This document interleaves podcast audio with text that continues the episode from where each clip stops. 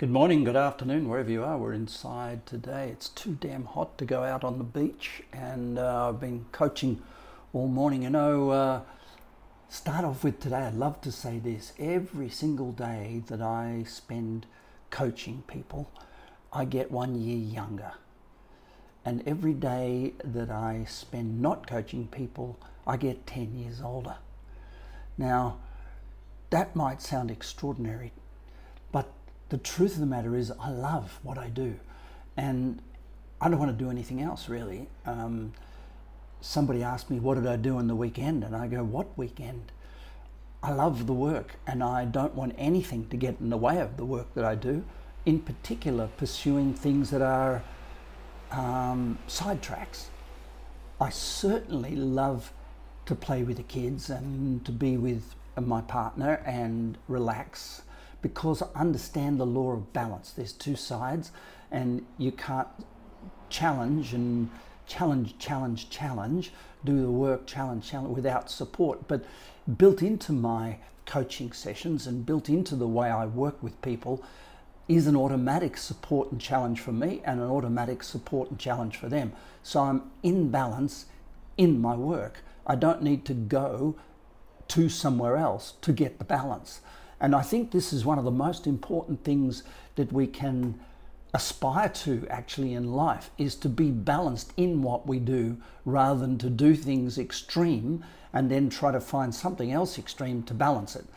A good example is, um, as you, you may know, I, I uh, have co owned uh, three yoga schools, one in New York, two in Sydney, uh, over the period of my life. And we did morning classes and we did evening classes, sometime pregnancy classes during the day. We we ran these. I didn't teach much. I was more involved in the building of the school and making sure it was financial and and business um, success. We had sometimes up to 18 staff working in the yoga schools, and they were quite eclectic group of people. Some of whom had uh, bills to pay and couldn't pay them, some of whom had some uh, personal shit, and other ones were people who just dedicated themselves to the field of yoga. So, the, the concept of managing this group of people for me as a business person was was quite interesting, and I, and I loved it. But we would get students come in and be all very om and very uh, re- religious and very disciplined, and they'd get there at 6 a.m. or 5:30 um, and or seven and, and do their yoga practice with deep breathing and religious fervor and put their hands to their chest at the end. And then that same very person would be at the door of the limited number of showers we had in our yoga schools, banging on the door, screaming at the person inside who decided to do a hair shampoo and make a queue of about 15 people long while they uh, lapped up the luxury of the hot water we put in the showers. It's funny how somebody can flip in from the extreme of a yoga practice into the extreme of anger um, and, and behavior towards other people that, in some senses, just counterbalanced their yoga and, and knocked them off their pedestal or, or flattened them. They may as well have slept in. So, constancy of uh, practice and constancy of what you do becomes uh, the, the, the, the most important part. I I love my coaching. I am born to coach. I'm born to do what I do. This is my work. This is my passion. This is my love. And I, I go bike riding so that I'm a better coach. And I go to the beach so that I'm a better coach. And I have a beautiful relationship with the most loving person so that I'm a better coach. And all of those, and I play with the kids in the back garden and the soccer and the trampoline so that I'm a better coach. I build a website, I write books so that I'm a better coach.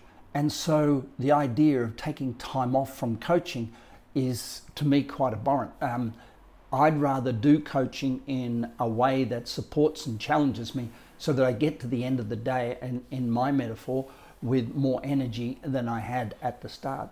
If I get to the end of a day and I've got less energy than I've had at the start, it's because I haven't done enough coaching.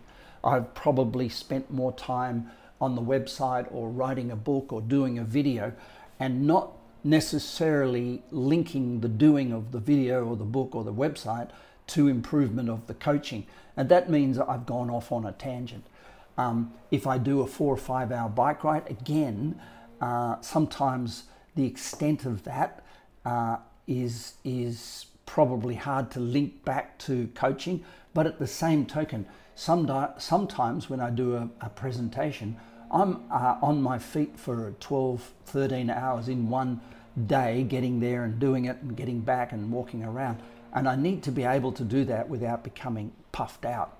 So it's really important, I think, that, that we all realize that when we get sold the idea of balance, counterbalance, we, we do need support and challenge. And if we have a lot of challenge, we do need to support ourselves with some time out, some, some restorative time, and some relaxation. But for the majority of us, we can design our work way, our pathway to our work, and our pathway in our home to be supporting and challenging us all at the same time so that we're supported in what we do rather than by what we do. So we're, so, so we're balanced in what we do rather than by what we do. And instead of going to a yoga class at the end of the day and getting, get trying to recover from stress all day, we try to stay not stressed or we get stressed and unstressed in the, in the hour or in the minute or in the day. This is extremely important for those of you who finding yourselves a little bit um, bereft of fulfillment or satisfaction or feeling tired at the end of your working day. This is Chris. You have a beautiful day.